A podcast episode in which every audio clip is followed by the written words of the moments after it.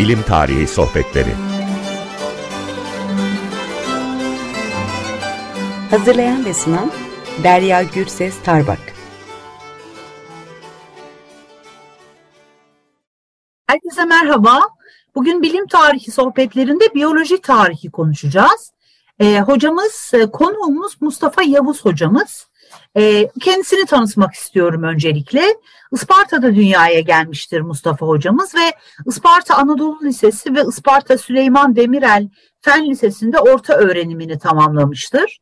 2001 yılında Marmara Üniversitesi Atatürk Eğitim Fakültesi Biyoloji Öğretmenliği bölümünden 2003 yılında aynı üniversitede Fen Bilimleri Enstitüsü Biyoloji Anabilim Dalı'ndan yüksek lisans ve 2010 yılında aynı kurumdan doktora derecesiyle mezun oldu. 2002-2015 yılları arasında Milli Eğitim Bakanlığı'na bağlı farklı kurumlarda biyoloji öğretmenliği ve kısa süreli idarecilik yaptı. 2015 yılından bu yana da İstanbul Medeniyet Üniversitesi'nde Bilim Tarihi bölümünde öğretim üyesi olarak görev yapmaktadır. 2003 yılından günümüze gelene kadar likenlerle ilgili hem de tıp tarihi, eczacılık tarihi ve botanik tarihi gibi alanlarda farklı makaleleri vardır ve tebliğleri e, bulunmaktadır. E, ağırlıklı olarak e, biyoloji tarihine olan ilgisi e, sebebiyle hocamızı e, konuk edeceğiz ama genel bilim tarihi konuşması da yapacağız elbette. Hocam hoş geldiniz. Hoş bulduk. Çok teşekkür ediyorum. Rica ederiz. Büyük e, bir zevk sizi konuk etmek burada. İlk sorumla başlamak istiyorum izninizle. Tabii buyurun buyurun.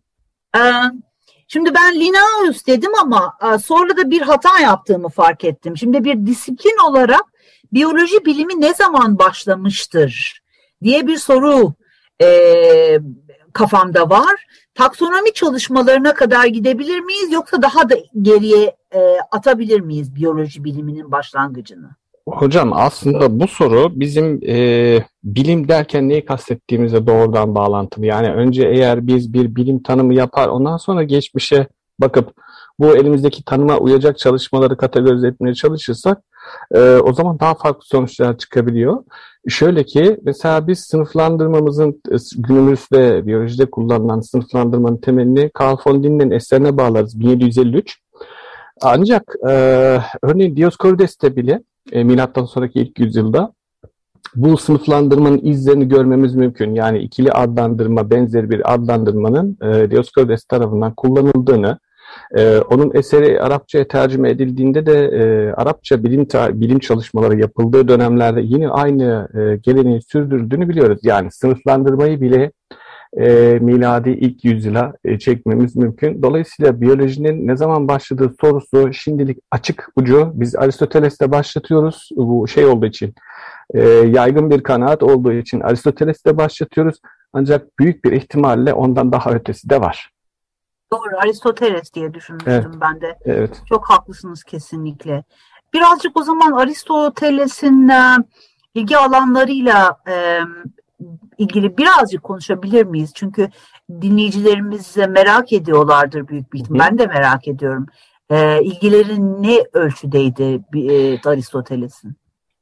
Şöyle bizim yaygın olarak bildiğimiz yani genel bilgiye göre e, babasının tabii hekim olması sebebiyle onun da biyolojiye böyle küçük yaştan bir ilgisinin olduğu söylenir. Yani canlılara e, bir ilgisinin olduğu söylenir.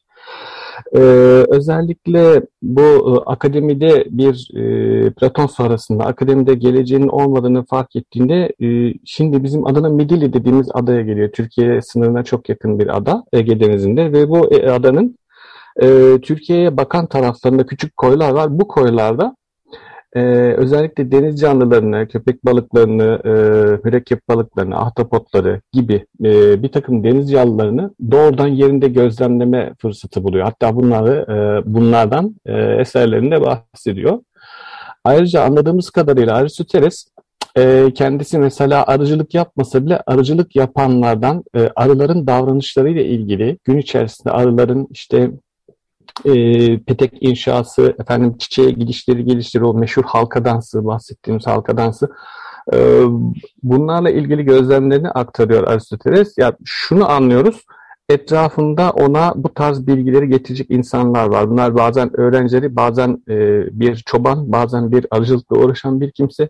Bu kişilerden bir takım gözlem sonuçlarını toplayabilen birisi Aristoteles ve kendi kafasındaki o meşhur sistematik e, felsefesinin içerisinde bunları bir yere oturtuyor. Özellikle biyolojiyle ilgili bilgileri doğa felsefesinde önemli bir adım olarak e, kurguladığını düşünüyoruz. Çünkü gerçekten de bu alanda yetkin eserler veriyor. Mesela Historia Animalium, hayvanların araştırılması, işte Generatione Animalium, hayvanların e, üremesi veya oluşması, Demoto Animalium, hayvanların hareketi, hayvanların hareket organları gibi arka arkaya sayabileceğimiz 4-5 tane kitabı var. Sırf, e, tabii biz bunları şimdi hayvan diye konuşuyoruz günümüz Türkçesinde ama bunu canlılık diye de düşünebilirsiniz. Yani canlıların araştırılması, canlıların üremesi, canlıların e, hareket organları gibi düşünebilirsiniz.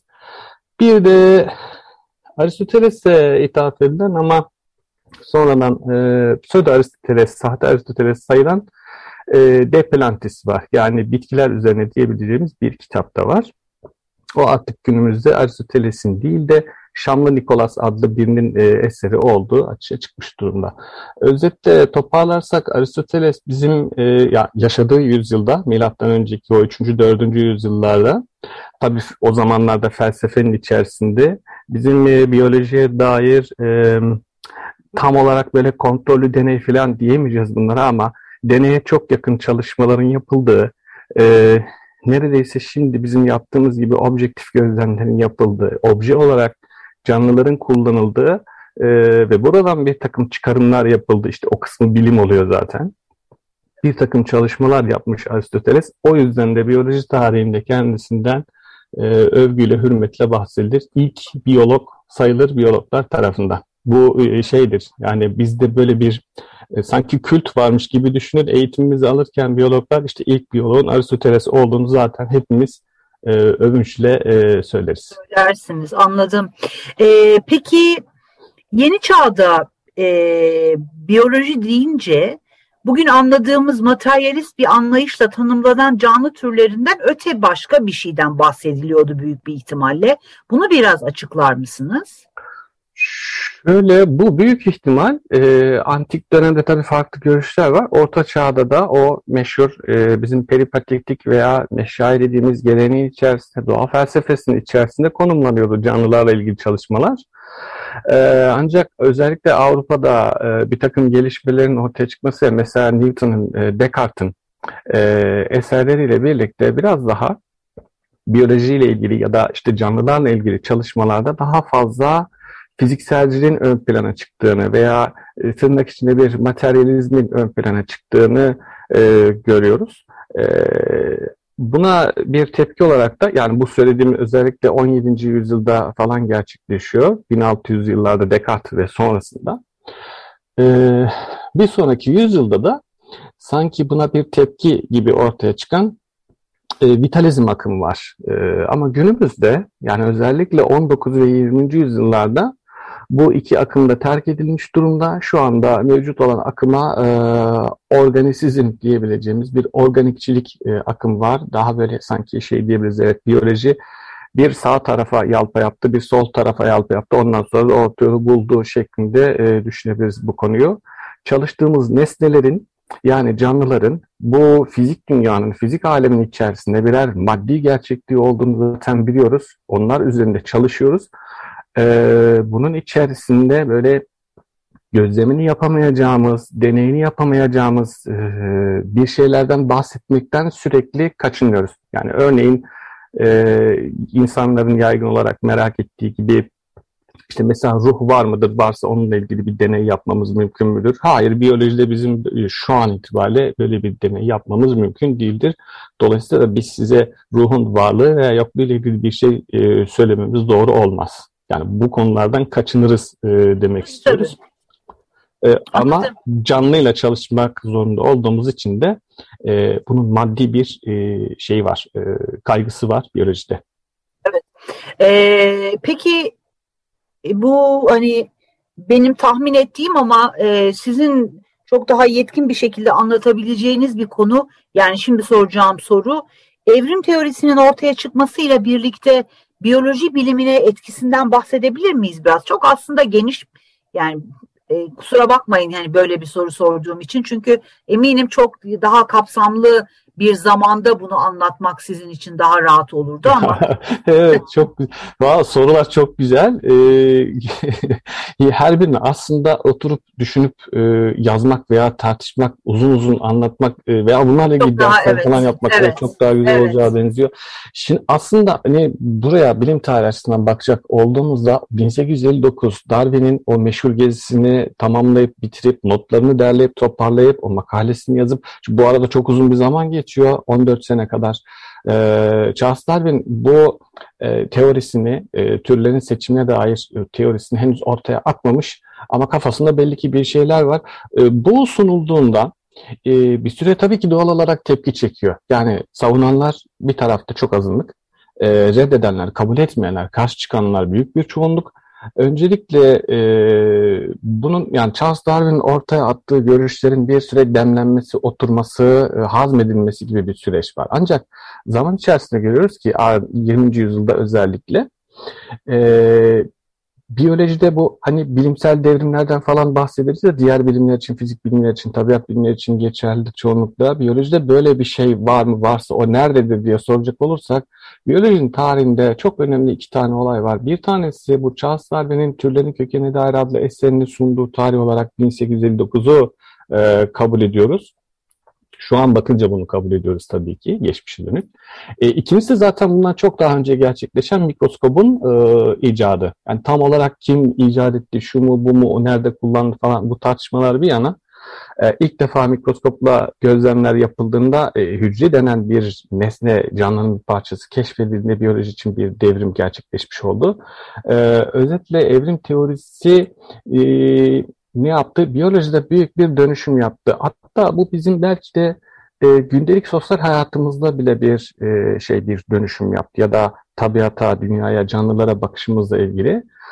E, şöyle ki e, öncesinde ne vardı? Biz belki biraz daha o antik ve orta çağdan gelen düşünceyle insanı yeryüzünde tüm e, bitkilerden, e, tüm hayvanlardan, kısacası tüm diğer canlılardan daha üstün görüyorduk insandan e, bir yukarıdaki kategoride belki melekler ardından da tanrı dediğimiz bir güç vardı. E, ama şimdi evrim teorisiyle birlikte insanların da diğer canlılarla ortak bir atadan gelebileceği, işte canlıların farklı ortamlara göre, farklı işte jeolojik, e, fiziksel ya da coğrafi şartlara göre e, farklılaşabileceği, e, köken olarak bir ortaklık gibi bir düşünce ortaya çıktı. Ontolojik olarak insan çok da farklı olmadığını belki fark etti. E, ayakları biraz daha yere bastı diye düşünebiliriz. E, daha doğrusu keşke aslında böyle olsaydı. E, bununla birlikte 19. yüzyıldan itibaren bizim aslında e, ne yazık ki çevreye giderek daha fazla e, yüklendiğimiz veya daha fazla zarar verdiğimizde aşikar ne yazık ki e, evrim teorisi mesela Theodor Dobzhansky'nin meşhur sözü var. E, Türkçe nasıl söyleyebiliriz onu? E, evrim teorisi haricinde biyolojide e, hiçbir şey anlamlı değildir gibi bir e, veciz ifadesi vardır. İngilizcesi çok daha güzel. E, bu şekilde bir ifade tamam bu belki abartı ama evet e, şu an günümüz biyolojisinde bir, bir bilim olarak biyolojide en geçerli paradigma e, biyolojik evrim teorisidir e, bu şey bir yana hani kabul etmek, kabul etmemek bu tartışmalardan bir e, bunlar bir yana e, öğrenilmesi, öğretilmesi, her şeyden önce anlaşılması gereken bir e, teoridir.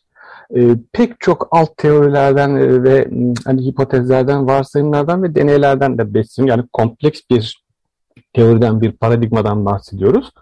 E, paradigmalar değişir mi? Tabii ki değişir. Bilim tarihinde bunun pek çok örnekleri var zaten. Yani günün birinde bambaşka bir paradigmaya biyoloji geçebilir mi? Elbette geçebilir. E, ama onu da e, biyologlardan bekliyoruz. Gelecekteki biyologlardan. Şu an mevcut paradigma budur. Evet. Ee, çok teşekkürler hocam. Ee, şimdi e, yok daha bitmedi ama kalan kalan zamanımızda yani sanırım 3 dakikamız gibi bir zamanımız var. Aa, ee, Üzgünüm hocam gerçekten dolu dolu geçiyor e, bu program. Zeki Tez hocamızın biyolojinin Hı-hı. kültürel tarihi e, Tamam. Ee, uyarı geldi. Daha çok vaktimiz varmış. Zeki Tez hocamızın mi? biyolojinin Güzel. kültürel Evet. tarihi. E, kitabı üzerinden konuşacaktık. Sizin tavsiyenizdir bu.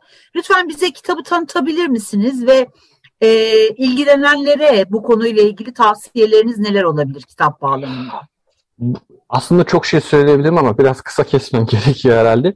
Şimdi Türkçe'de e, şey çeviri kitaplar bir tarafa yani yurt dışında işte History of Biology diye bir kitap çıkmış olabilir. Bu Türkçe'ye tercüme edilmiş olabilir. Bunlar bir tarafa e, Türkiye'de Türk yazarlar tarafından Türkçe olarak yazılmış galiba 6-7 tane falan kitap var. E, farklı yazarlar tarafından, iki, ikili yazarlar veya tek yazarlar tarafından yazılmış kitaplar bunlar.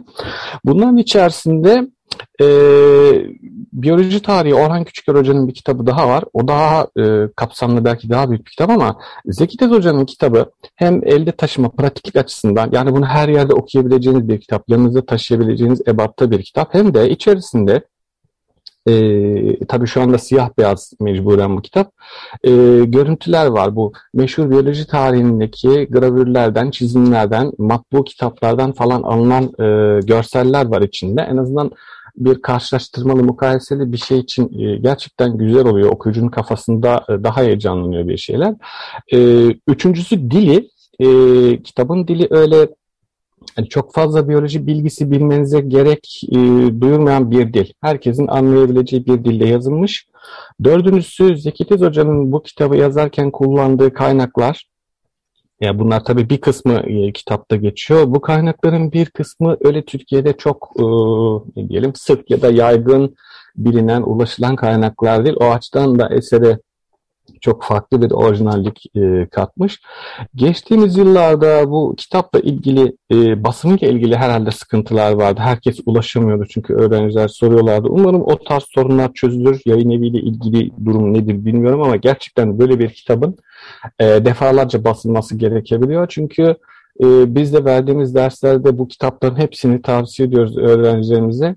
E, ama çocukların en çok beğendiği kitaplardan bir tanesi bu. E, Biyolojinin Kültürel Tarihi Zeki Tez. Benim elimdeki Doruk yayınlarından e, çıkmış olan kitap. E, 2008 e, baskısı diye hatırlıyorum. Baştan itibaren başlıyor yine bu kitap. E, şey diye yani farklı kategorilere bölünmüş elbette ki e, tasarım olarak kitap. E, biyoloji tarihinden bu e, önemli olayları ya da kilometre taşları diyebileceğimiz olayları e, özellikle dikkate alıyor. Eski çağda işte İslam medeniyetinde. Burada bir parantez açalım. İslam medeniyetindeki e, biyolojiye dair çalışmaları aslında bu az önce yani üstü kapalı saydım 5-6 tane kitap demiştim.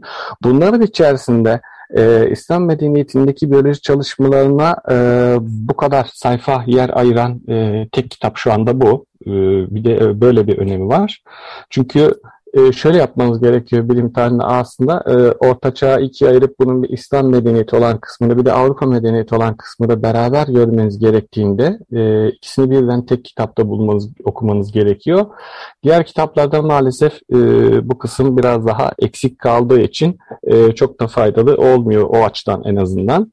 E, özetle e, yani toparlayacak olursak e, bu kitabın gerçekten biyolojiye merak olan herkes tarafından yani sadece biyologlar tarafından değil sadece bilim tarihi öğrencileri tarafından veya e, felsefe öğrencileri tarafından değil de kenarından köşesinden biyolojiye ve onun geçmişine ilgi duyan e, herkes tarafından okunmasının e, çok faydalı olacağını düşünüyorum. Bu kitabın ve buna benzer diğer kitapların. E, o zaman e, yani bu türden kitapların e, hani İslam ve e, Avrupa e, biyolojinin e, bilim tarihindeki gelişimi gibi kitapların e, hem popüler hem de akademik düzeyde çoğalması dileğiyle diyorum. Çünkü evet, evet, o yönde bir e, tespitiniz oldu sizin de.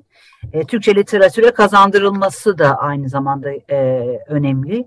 Size çok teşekkür ederim Mustafa Hocam. Ben teşekkür ederim. Rica ederim. Ben teşekkür ederim. Herkese iyi bir gün diliyoruz.